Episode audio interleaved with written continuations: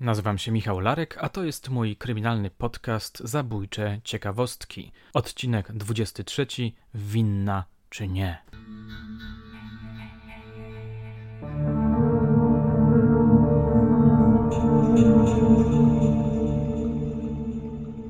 Jest 7 lipca 1931 roku, Wiener Neustadt, Austria.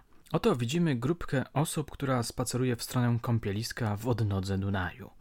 26-letnią Józefę, jej znajomą nazwiskiem Prantel oraz trójkę dzieci Józefy, trzyletniego Adama, dwuletniego Hermana i kilkumiesięczną Ewę. Wybrawszy odpowiednie miejsca, panie rozłożyły koc, założyły stroje kąpielowe i zaczęły oddawać się relaksowi. W pewnym momencie Prantel poszła popływać, a sama Józefa udała się z dziećmi na brzeg. Czas mijał. Gdy Prantel przypłynęła do brzegu, ujrzała swoją koleżankę, jak donosił ilustrowany kurier codzienny, wykonującą jakieś ćwiczenia gimnastyczne, a opodal stojącego starszego chłopczyka, Adama. Zaniepokoiła się. Podeszła do Adama, pogłaskała go po głowie i zapytała: A gdzie jest Herman? Józefa wbiła w nią wzrok, a potem zdenerwowana rozglądała się po plaży. Nigdzie jednak synka nie dostrzegła. Obie panie zaczęły krążyć po plaży, szukając Hermana. Wszelkie poszukiwania były daremne, donosił dziennik. W końcu uznano, że dziecko utonęło, a zwłoki uniosła woda. Po jakimś czasie Józefa została oskarżona o zamordowanie swojego syna. 20 listopada przed sądem karnym w Wiener Neustadt rozpoczął się proces przeciwko 26-latce. 21 listopada 1931 roku odbyła się premiera kultowego filmu Frankenstein, w którym zagrał Boris Karloff. Podejrzewam, że wszyscy kiedyś widzieli go w tym wcieleniu. To wysokie czoło i ta charakterystyczna fryzura to być może najbardziej spektakularna charakteryzacja w historii filmu. Dlaczego o tym wspominam? Otóż dlatego, że parę dni temu postanowiłem sprawdzić, czy ilustrowany kurier codzienny napisał coś o premierze tego słynnego obrazu. Zacząłem wertować gazetę i w pewnym momencie natrafiłem na artykuł, którego tytuł przyciągnął moją uwagę. Trzyletnie dziecko oskarża własną matkę o morderstwo. Historia na tyle mnie zaskoczyła, że postanowiłem ją wam opowiedzieć. Proces dochodzenia, w tym wypadku do prawdy, wyglądał zaiste osobliwie. Posłuchajcie, wracam do artykułu, który dalej brzmi tak.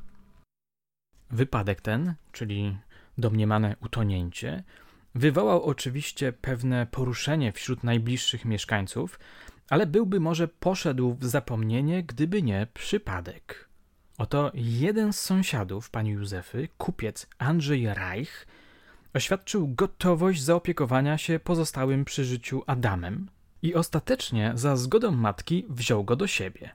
Chłopak ten pewnego dnia na zapytanie, gdzie jest twój braciszek, odpowiedział: Na cmentarzu. Po czym dodał: Mama rzuciła go do wody.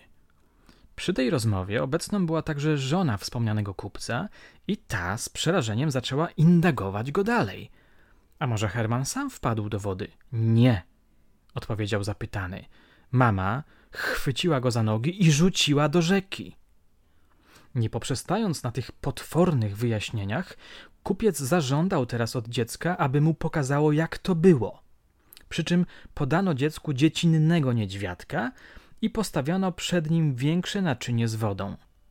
Chłopak ujął niedźwiadka za obie nogi i kilka razy zanurzył go głową w naczyniu, po czym dodał: on nie może tutaj pływać, tak jak Herman, bo woda go nie unosi.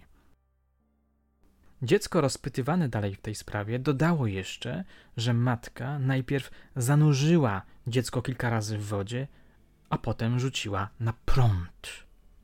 Dalszym potwierdzeniem tej tragicznej śmierci dziecka był następujący fakt. Wspomniany Reich darował chłopcu kanarka. Po kilku dniach, wszedłszy do mieszkania, zobaczył taką scenę. Dziecko wyjęło kanarka z klatki i zanurzyło go głową do naczynia z wodą, mówiąc: Musisz umrzeć jak Herman.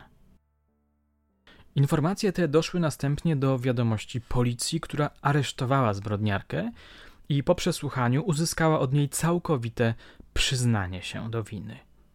Obecnie oskarżona wypiera się wszystkiego przed sądem i twierdzi, że to przyznanie na policji było wymuszone. Atoli, komisarz policji Józef Haas, zeznaje pod przysięgą, że zarzut wymuszenia jest całkowicie bezpodstawny, a winowajczyni przyznała się wobec faktu powtórzenia przez dziecko wszystkich poprzednio podanych szczegółów zbrodni. Dziecko to, zaprowadzone na miejsce czynu, wskazało też dokładnie, gdzie nastąpiła zbrodnia. W dniu dzisiejszym sąd zarządził ponownie wizję lokalną, której wyniki oczekiwane są podobnie jak i wyrok z niezwykłym naprężeniem. Główny świadek oskarżenia, trzyletni Adam, jest dzieckiem niezwykle bystrym i stale powtarza tę samą wersję. Sensacyjnym zakończeniem tej ponurej sprawy jest werdykt ławy przysięgłych ogłoszony w dniu dzisiejszym. Ława przysięgłych jednomyślnie zaprzeczyła pytanie w sprawie podstępnego morderstwa, zatwierdziła natomiast pytanie drugie, co do lekkomyślnego braku nadzoru nad dzieckiem. W myśl tego orzeczenia Trybunał skazał oskarżoną na karę czteromiesięcznego aresztu. Wyrok wzbudził tym większą sensację, że jeden z ekspertów, lekarz sądowy, stwierdził na zwłokach dziecka wstrząs mózgu, nie wykluczając tej ewentualności, że dziecko najpierw zostało ogłuszone uderzeniem w głowę, a następnie utopione. Dziwny wyrok, prawda? Sąd najwyraźniej nie dał wiary Adasiowi oraz lekarzowi sądowemu. A wy jak sądzicie? Józefa była winna zabójstwa, czy też nie? Skoro mowa o złych matkach, na koniec przeczytam wam krótki artykuł, którego akcja osadzona jest w Niemczech. Tak na marginesie powiem wam, że coraz bardziej fascynują mnie międzywojenne Niemcy. To był wtedy niezwykle mroczny kraj. Posłuchajcie. Z Berlina donosi. Policji niemieckiej udało się wykryć serię straszliwych zbrodni dokonanych przez potworną kobietę niejaką Cim, żonę nauczyciela ludowego, którą aresztowano wczoraj w miejscowości koło Frankfurtu nad Odrą. W ubiegłą środę zmarło wśród niezwykle podejrzanych okoliczności ośmioletnie dziecko Cimów, pochodzące z pierwszego małżeństwa męża. Jak policja stwierdziła, wyrodna macocha dodała dziecku do jedzenia chloranu potasu. Kiedy chłopak dostał straszliwych boleści, macocha zamknęła go w pokoju i wraz ze swą matką poszła z wizytą do sąsiadów. Lekarz, którego zaalarmowali sąsiedzi, zastał dziecko już w agonii. W ogniu krzyżowych pytań policji Cimowa przyznała się nie tylko do morderstwa tego dziecka, ale i do zamordowania przed trzema laty drugiego synka Cima z pierwszego małżeństwa. Stwierdzono również, że pierwsza żona Cima zmarła w podejrzanych okolicznościach i została prawdopodobnie otruta przez swoją rywalkę.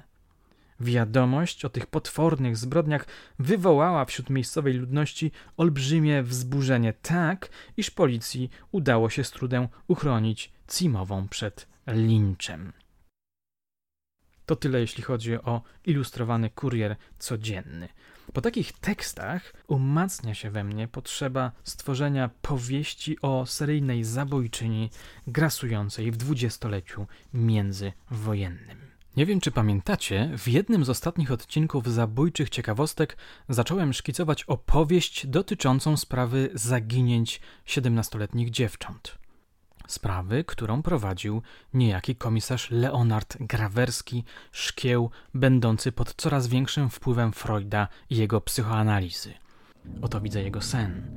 Widzę, jak zostaje zatrzymany przez policję pod zarzutem porwań i zabójstw 17-letnich dziewcząt. Kiedy kajdanki zatrzaskują się na jego dłoniach, komisarz budzi się zlany potem. Przecież to nie ja, szepczę do siebie. Przecież wiem, że to nie ja.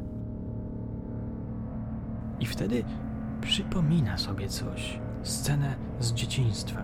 I wtedy uzmysławia sobie, że był świadkiem zabójstwa. Ku mojemu zaskoczeniu pisaliście do mnie, żebym nie porzucał tego pomysłu. Hm, zobaczę, co się da z tym zrobić. Jest mi niezwykle miło, a nie powiem, nie powiem, kusi coraz mocniej mnie ten pomysł. Moje drogie, moi drodzy, na dzisiaj to wszystko. Dziękuję Wam za uwagę. Do usłyszenia już niebawem.